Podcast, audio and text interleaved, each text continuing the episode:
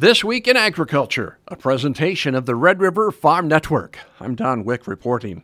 According to one veteran trader, we're in the midst of the busiest, most intense markets of his lifetime. Advanced Trading Risk Management Advisor Tommy Grisafi says this is very much a weather driven trade. This is not a demand driven rally. This is not a war.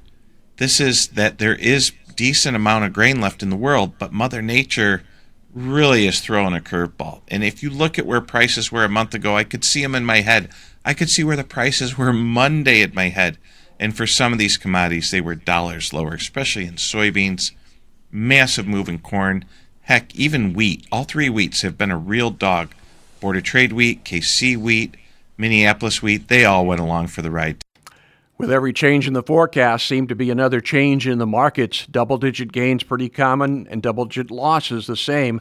The current market has been influenced by the trends of one month ago. The Chicago Board of Trade CME group markets took out all the weather pro all the weather premium by the end of May. They had zero weather premium. They said crops grown. USDA says 181. North Dakota got it planted, as you know. We're going to have a record crop. Is is is now that's not the case. According to AgriSompo North American market analyst Sterling Smith, weather is just one of the factors in the market. It's not quite June 30th and the crop report yet, but we have that looming as well. Also, June 30th is the end of the quarter. And if I'm a commodity index fund and I've made some money, I need to roll and make my adjustments need to do it now before the liquidity dries up.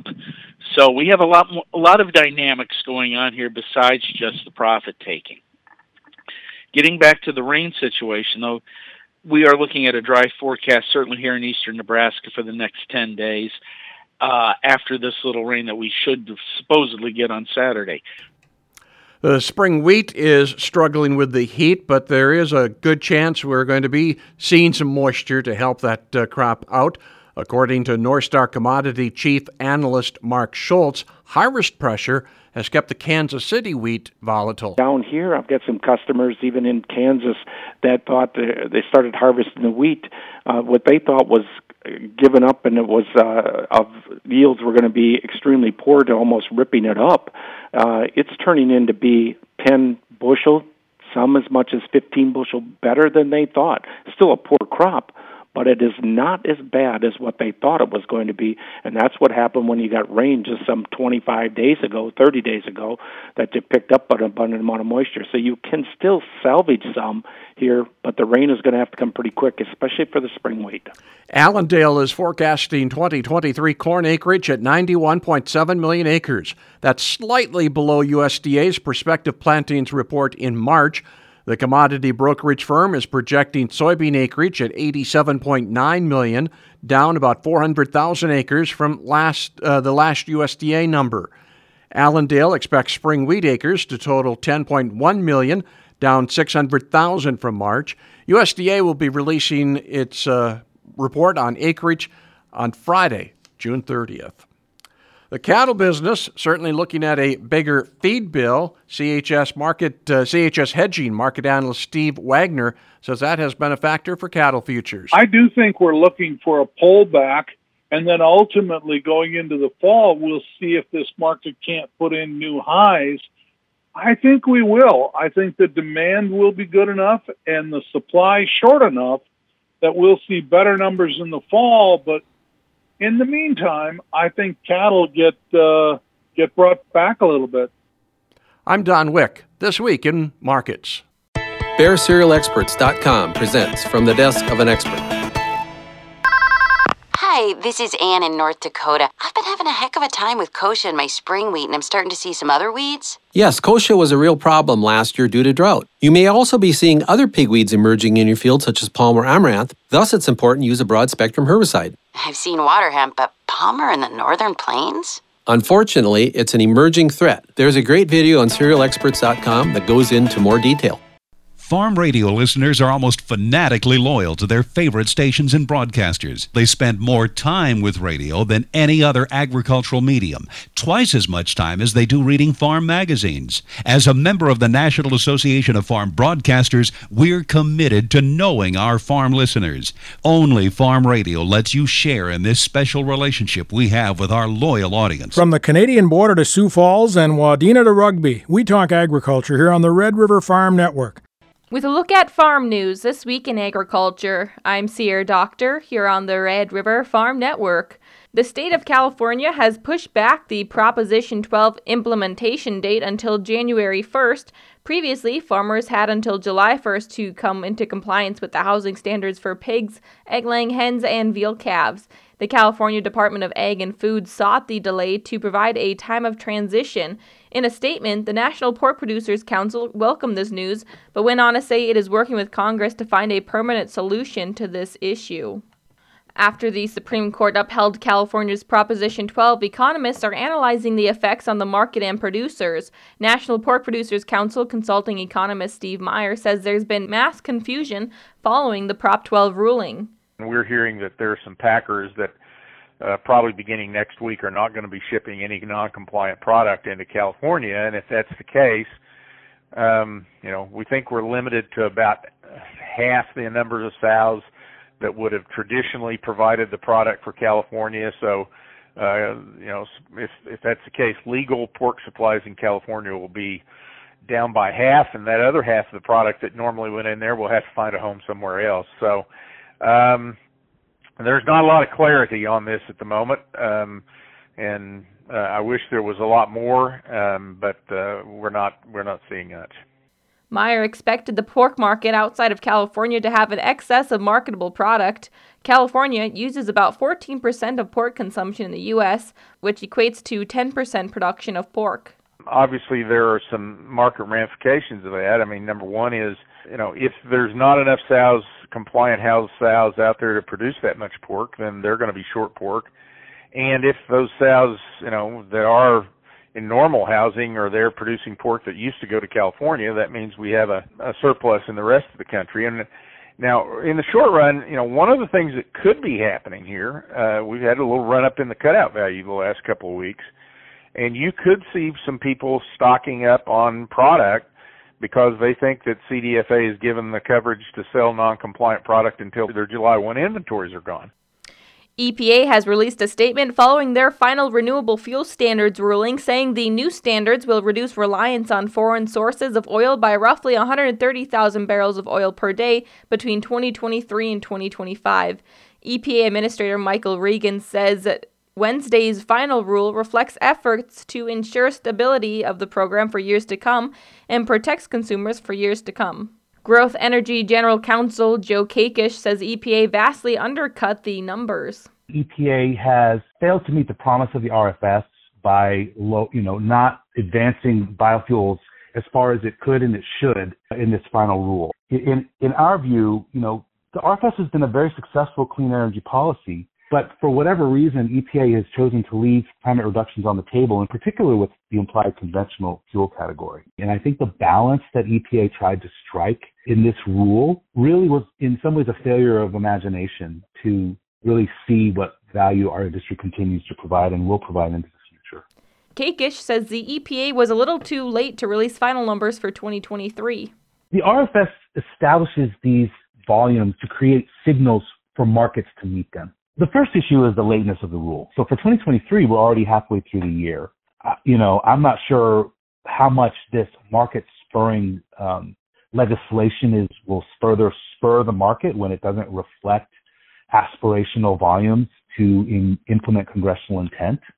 Um, and also with respect to the 2024 and 2025 volumes, EPA is in many ways combining advanced and conventional categories in, in ways that aren't really contemplated by the statute. And that's a look at farm news this week in agriculture. I'm Sierra Doctor on the Red River Farm Network. Hail insurance is a critical part of your risk management plan. Here at Ag Country Farm Credit Services, our loan officers and insurance specialists work together to give you the best combination of risk management tools and hail insurance options. We'll analyze coverage levels and compare them to the cost of production and the crop revenue potential.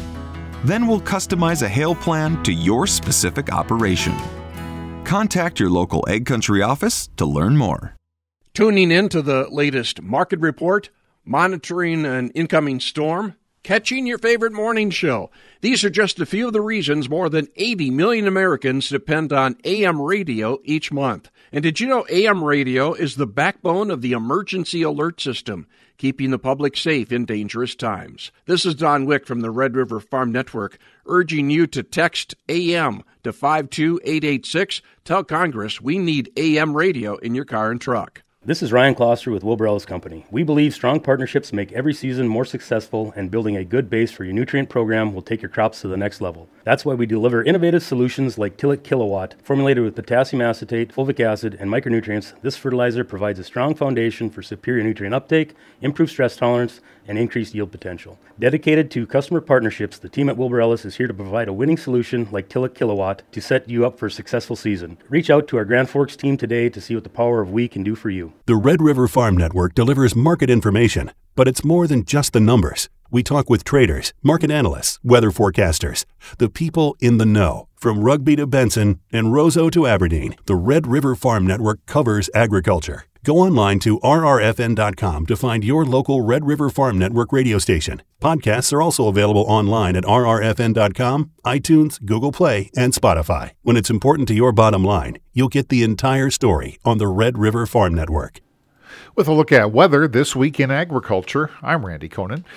Crop moisture stress will remain a serious concern over the coming week for the heart of the Corn Belt. World Weather Incorporated says weekend rains are expected to be sporadic and too light to cause any meaningful soil moisture improvement for Illinois and Missouri and the surrounding areas. The northern plains, however, will see better rains with significant soil moisture improvement across the Dakotas and Minnesota. World Weather Incorporated says total moisture will vary, with the eastern Dakotas and western Minnesota seeing anywhere from an inch and a half to three and a half inches. Latest U.S. drought monitor map continues to show increasing drought across the Midwest, Northern Plains, and the Eastern Corn Belt. 60% of North Dakota, 78% of South Dakota, 92% of Minnesota are abnormally dry or worse. 64% of the U.S. corn crop is in drought. Lack of moisture and heat continues to take its toll on the crops across the northern plains. In the Barnesville, Minnesota area, Ryan Haug says the barley actually fared better than the wheat. Been dry this spring uh, locally here. We, we've been missing a lot of the, the popcorn showers that have been coming through. Uh, and then with this uh, this extra warm weather we've been having, I guess uh, we've been kind of pushing those small grains along really quite fast. Uh, and, and the, the barley is, is actually seemed to to fare a little bit better than the wheat uh, through this heat uh, for some reason, but uh, certainly certainly getting pushed along here. So. And Haug says the corn, though, is in pretty tough shape. Corn crop nationwide was rated 55% good to excellent last Monday. That's down from 61% the previous week. This rating is the lowest for the corn for this date since 1988. 54% of the soybeans are in the good to excellent category, down 5% from the previous week. 15% of the winter wheat has been harvested. That's up 7% from the previous week. USDA meteorologist Brad Rippey says 10% of the spring wheat was headed as of last Sunday. We are watching those condition numbers, which show for spring wheat 51% good to excellent, 12% very poor to poor. It's actually a pretty sharp drop from last week 60% good to excellent and 7% very poor to poor. And that puts us pretty well below last year's numbers 59% good to excellent, 6% very poor to poor. Biggest trouble spots at this point due to some of the heat and dryness. South Dakota, 26% of the spring wheat very poor to poor, 19% in Washington state, 16% in Minnesota, the weekly crop progress report released last Monday says corn conditions in North Dakota took a tumble. 63% of the corn considered in the good to excellent category. That's down 14% from the previous week. 55% of North Dakota's soybeans are rated good to excellent, down from 67% the previous week. 62% of the canola, 50% of the barley, 45% of the dry edible beans also said to be in good to excellent condition. Minnesota's crops are facing moisture stress as well. Despite that, 67% of the corn and soybeans are rated good to excellent. In both cases, that's down from 75% the previous week. 70% of Minnesota spring wheat was jointed, 4% headed. 61% of the dry beans have uh, 61 or have a good to excellent rating. Blooming just beginning. Topsoil moisture in South Dakota rated 64% short to very short. According to USDA, corn is rated 48% good to very good.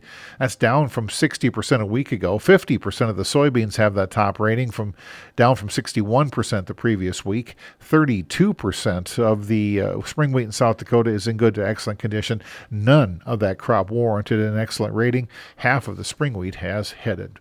Let's look at weather this week in agriculture. I'm Randy Koenen.